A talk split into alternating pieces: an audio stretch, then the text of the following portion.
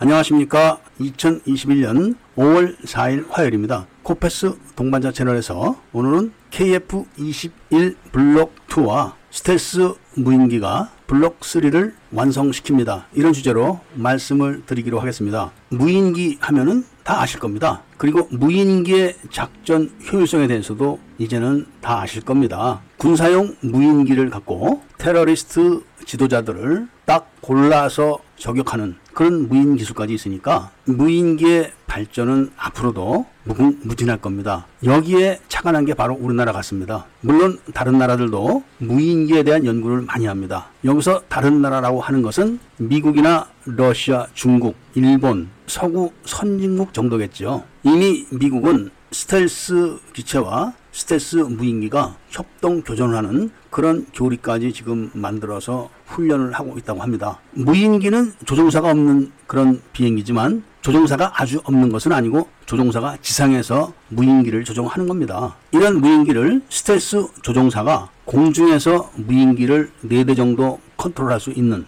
그런 기술을 지금 개발한 거죠, 미국은. 그런데 이런 미국의 기술은 일종의 소프트웨어를 개발해 가지고 그 소프트웨어를 컨트롤하는 정도 그렇게 봐줄 수 있습니다. 물론 미국 기술을 따라가는 러시아나 중국도 그럴 수밖에 없다고 보여지지만 우리나라는 이 부분에서 새로운 아이디어를 접목시키는 것 같습니다. 원래 한국 사람들이 그런 쪽에서는 머리가 비상합니다. 왜 그러냐면은 우리나라는 원래 자원이 부족한 나라였기 때문에 그런 아이디어를 내는데 좀 탁월했다고 합니다. 그렇기 때문에 미국식 스텔스 무인 전투기의 운영 개념은 효율성을 극대화했다고 보기가 좀 어렵죠. 그런데 우리나라는 KF-21 블록 2부터는 복좌기를 생산해 가지고 아예 후방석에서 스텔스 무인기를 전용 컨트롤하는 그런 기체를 만드는 것 같습니다. 이런 전문적인 방식이 교리만 제대로 개발하고 거기에 맞게 스텔스 무인기를 개발한다면 효율을 극대화시킬 수 있다고 봅니다. 그리고 스텔스 무인기와 블록 2 KF-21이 통신 거리가 400km 정도만 보장이 되면은 한반도 인근에는 어떤 적의 기체도 접근을 하기가 어렵게 만들 수가 있는 겁니다. 이런 기체가 완성될 때쯤 되면은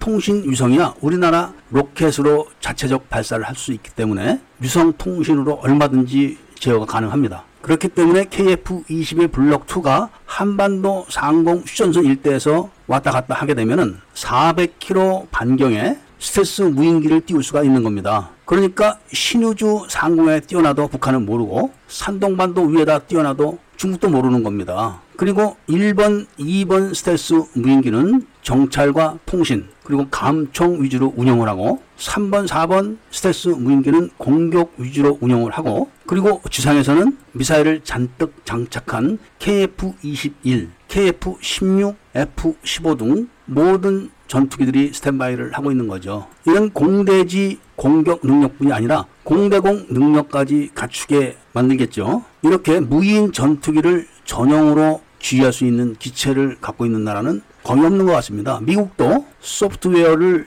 추가하는 정도의 성능이지 전문 조종사가 전투기에 탑승해 가지고 지휘를 하지는 않습니다. 그런데 우리나라 기술자들이 전문적으로 지휘를 하는 조종사가 탑승하는 기체를 만드는 겁니다. 여기서부터 발상이 다르고 개념이 다르기 때문에 이런 스텔스 무인기를 만들어낸다면 성능은 놀라울 정도가 되겠죠. 그런데 그 무인 스텔스 기체가 이미 비행에는 성공을 했다고 합니다. 그리고 스텔스 기체이기 때문에 스텔스 성능을 내는 모든 제반 실험도 다 하고 있다고 합니다. 이미 90% 이상 달성을 했다고 하니까 앞으로 약간만 보완을 하게 된다면 100% 스텔스 기술을 갖고 있는 거죠. 그런 무인 스텔스 기의 스텔스 기술은 KF-21의 블록 3가 개발될 때 고스란히 기술 이전이 되는 겁니다. 그런데 우리나라는 작전 반경이 짧아서 굳이 5세대 KF-21이 필요할까 싶을 정도로 블록 2와 스텔스 무인기의 조화가 극대화될 걸로 봅니다. 이런 기체가 제주도에 배치가 되면은 일본과 중국을 견제할 수 있는 그런 영역이 굉장히 넓어집니다. 그리고 그런 임무를 수행하는 전방에 투입된 기체들이 전부 다 무인 스텔스 기체이기 때문에 적들은 알아채지도 못하는 겁니다. 블록 2에서 개발되는 스텔스 무인 기체의 핵심은 바로 국산화율이라고 합니다. 지금 개발되고 있는 고고도 무인기 그리고 중고도 무인기 이런 기체들은 전문적인 공격 기체들이 아닙니다. 대규모 편대를 이루어 가지고 공군의 작전을 같이 할 수 있는 그런 정도가 아니라 그냥 한두 발 기습 정도 할 수 있는 공격력에 불과하죠. 그런데 우리나라는 이미 적어도 중고도 무인기까지는 일반 정찰기도 다 만들어내고 있고 스텔스 무인기도 조금 전에 말씀드렸지만 이미 비행에 다 성공을 했습니다. 그리고 그 핵심인 5,500파운드급 엔진을 국산화를 하고 있는 중입니다. 개발은 거의 다 끝났고 세부적인 마감을 하는 중이라고 할 정도로 완성됐다고 하죠. KF-21 개발에서 가장 핵심적인 기술이 바로 이 기술 같습니다. 이 기술이 완성돼야지 KF-21의 작전의 성숙도가 아주 높아지고 수출을 기대하면서도 제값을 다 받을 수 있지 않을까 이런 생각을 할 수 있는 것이 바로 이 기술입니다. 아직까지 다른 나라에서는